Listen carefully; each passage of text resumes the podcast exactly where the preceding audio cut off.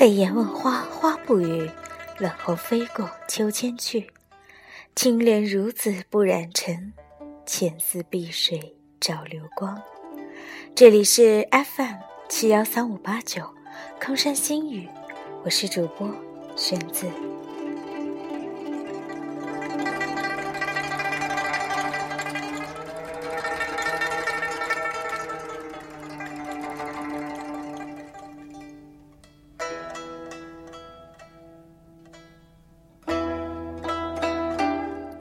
今天为大家带来的是来自金星的罗隐，魏瑞布宜多。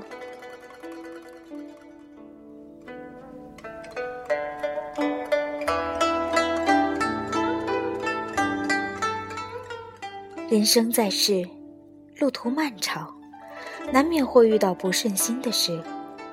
有人说：“今朝有酒今朝醉，明日愁来明日愁。”只管端坐席中，把盏举杯，暂且丢开眼前的失意落魄，在一壶酒中解忧去愁。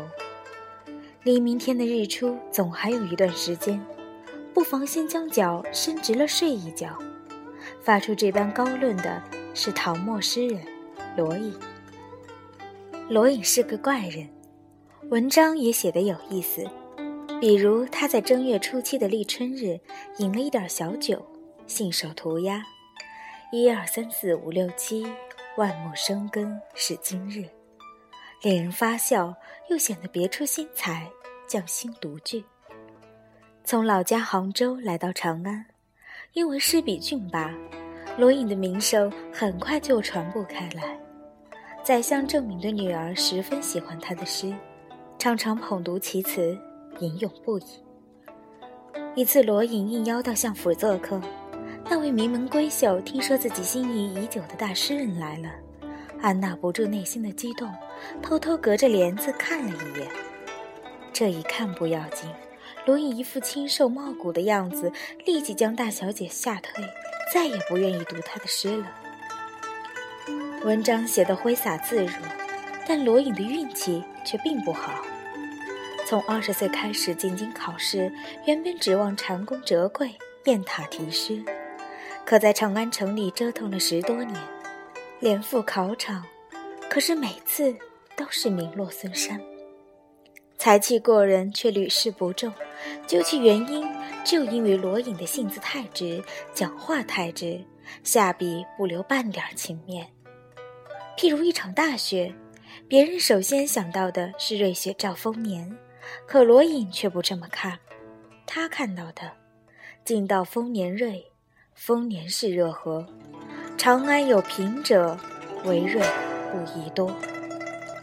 是长安城里流离失所的百姓，沿途乞讨的平民，对于富贵之流在高堂大屋里的雪夜，好也看不惯，发出了为瑞不宜多的呼声。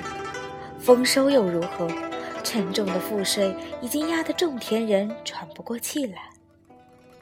生逢乱世，多事之秋，聪明伶俐的人遇到事情总是绕着走。罗隐不但不言锐，而且逆流而上，处处锋芒毕露。《北木所言》里讲了一则轶事：有一次，罗隐在船上遇到一位官员，口出狂言：“这是哪朝的官呢？”我用脚趾缝夹笔，也可以顶他们几个写的文章。唐昭宗有一个玩乐的项目——耍猴。耍猴人奉旨带着猴子上朝，小猴子穿上朝臣的衣服，上蹿下跳，模样可爱，让人笑疼了肚子。唐昭宗一高兴，便封了耍猴人孙供奉的官职，并赐五品官才能穿的珠拔。罗隐得知这件事后，心里气不过，就写了一首感弄猴人此猪拔，说自己辛辛苦苦熬灯着火，也没考上进士，混个一官半职，弄猴人却这么轻易便能升官，真是匪夷所思，还不如买只猴子来耍耍。这样一来，似乎更难让贵人赏识。虽然才高八斗。但在当政者的眼里，罗隐是个令人头痛的角色。唐昭宗听说了罗隐的文名，准备录用，不料几位大臣却纷纷进言。罗隐虽然才高八斗，就是爱乱说话。明皇那么多圣德都被他击谤过，我们这些将相臣僚能免得了吗？并以罗隐讥讽唐玄宗的华清师引为佐证。那位在船上被罗隐嘲笑的官员也适时地站了出来，愤愤不平地告了罗隐的状。唐昭宗只得作罢，此事也就不了了之。无官无钱，但罗隐有一支笔，这支笔可以让他躬耕于文房之间，纵横捭阖。罗隐走进了一个精神自由。不受羁绊的文学王国，他以无畏者的勇气投入到自语自画的创作之中。出身下层，可以直视民间发生的种种苦难与悲剧。他以诗人的良心，保持着一腔正义，笔指历史，墨描时事，下笔无情，鞭挞不止。后来，大唐王朝覆灭，后梁的朱温点名邀请他去做官。他却谢绝不去。文人的骨气，有时候比那些平日看似忠心耿耿、见识不对又立即扬帆转舵的人要硬得多。罗隐置身于道德的批判席上，甚至将笔锋指向了更为深邃的历史深处，采取了最为严厉的骂阵方式向统治者宣战。他在铜雀台里骂曹操，在仇笔驿里骂刘禅。在焚书坑里骂秦始皇，在杨帝陵里骂杨广，在地信署里骂李隆基，骂得痛心疾首，骂得呼天抢地，骂得毫不留情。而在禅书里，罗隐更是放开了喉咙，以小品文的形式纵横驰骋五千年，笔下生烟八万里，对于看不惯的人和事，毫不隐藏自己的观点。罗隐的笔下有太多的刺目之语。皇朝用刀枪剑戟的民间武装力量揭竿而起，击中朝廷的要害，而他则是以笔为刀，挑落了这个破败王朝的最后一块遮羞布。历经数十年考场奋斗，半生不振，罗隐真正是屡败屡考。一直考到五十多岁，还是没有混上一官半职。据《唐才子传》载，他当年赶考时路过钟陵，遇到过一个叫云英的青楼女子。若干年后重逢，那女子调侃他：“罗秀才尚未做官吗？”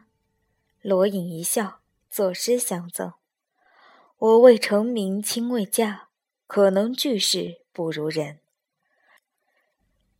流落于幕府之间，罗隐早已看透事情，以哭为笑，以悲为乐。五十五岁时，罗隐拖着疲惫的身躯返回故乡，在杭州，他遇到了一生中最重要的人——吴越王钱缪。钱缪见钱思齐求贤若渴，宽容地接纳了他，而且奉为座上宾。钱缪十分赏识其才能，让他做了钱塘令，又先后表迁为节度判官、盐铁发运副使、著作左郎等职。私下里，钱缪对他也是关怀备至。罗隐成了钱缪墓中十分得力的谋士。钱缪刚刚被朝廷封为节度使时，命人上表谢恩，奏章中即言这些复述。稿子到了罗隐那里。没有通过。罗隐认为，如果向朝廷称父，很容易引起注意，而且朝廷一定会加重本地的赋税，如此一来会适得其反。钱缪点头称是，请他重新修改。罗隐恰恰相反，盛言浙西贫困，避免了此后朝廷的搜刮。因为目睹了下层的艰辛不易，罗隐仍然坚持“长安有贫者，为锐不宜多”的处事风格。对于穷苦人，罗隐也总有一副古道热肠。他曾经帮助了一个逼宫赚取黄金千两，也曾以诗劝谏，巧妙地免除了江浙一带民众的军余税。当他得知西湖渔民每天都要被要求送几斤鱼到钱王府，而渔民们对此苦不堪言时，心中颇不平。恰巧钱缪请他在一幅垂钓图上题诗，卢英也就不客气，以诗为老百姓说话了：“吕望当年斩庙墨，直钩钓国更谁辱？若叫生在西湖上，也是虚供是宅鱼。”钱缪还算开明，看到罗隐的诗以后，很快回忆，一首诗为渔民们免除了捐鱼税。罗隐的本领远远不止写几篇骂人的诗文。吴越之地，在五代十国的战乱平人之际，始终保持着相对安定的局面。这其中，罗隐辅佐前世的功劳也委实不小。对于钱缪的尊重，罗隐是发自内心的。他老来有许多赠诗，对钱缪的知遇之恩做了深情的回顾与表白。罗隐的后半生，正是在钱缪的关心和庇佑下得以悠然生活，以七十七岁的高龄寿终正寝。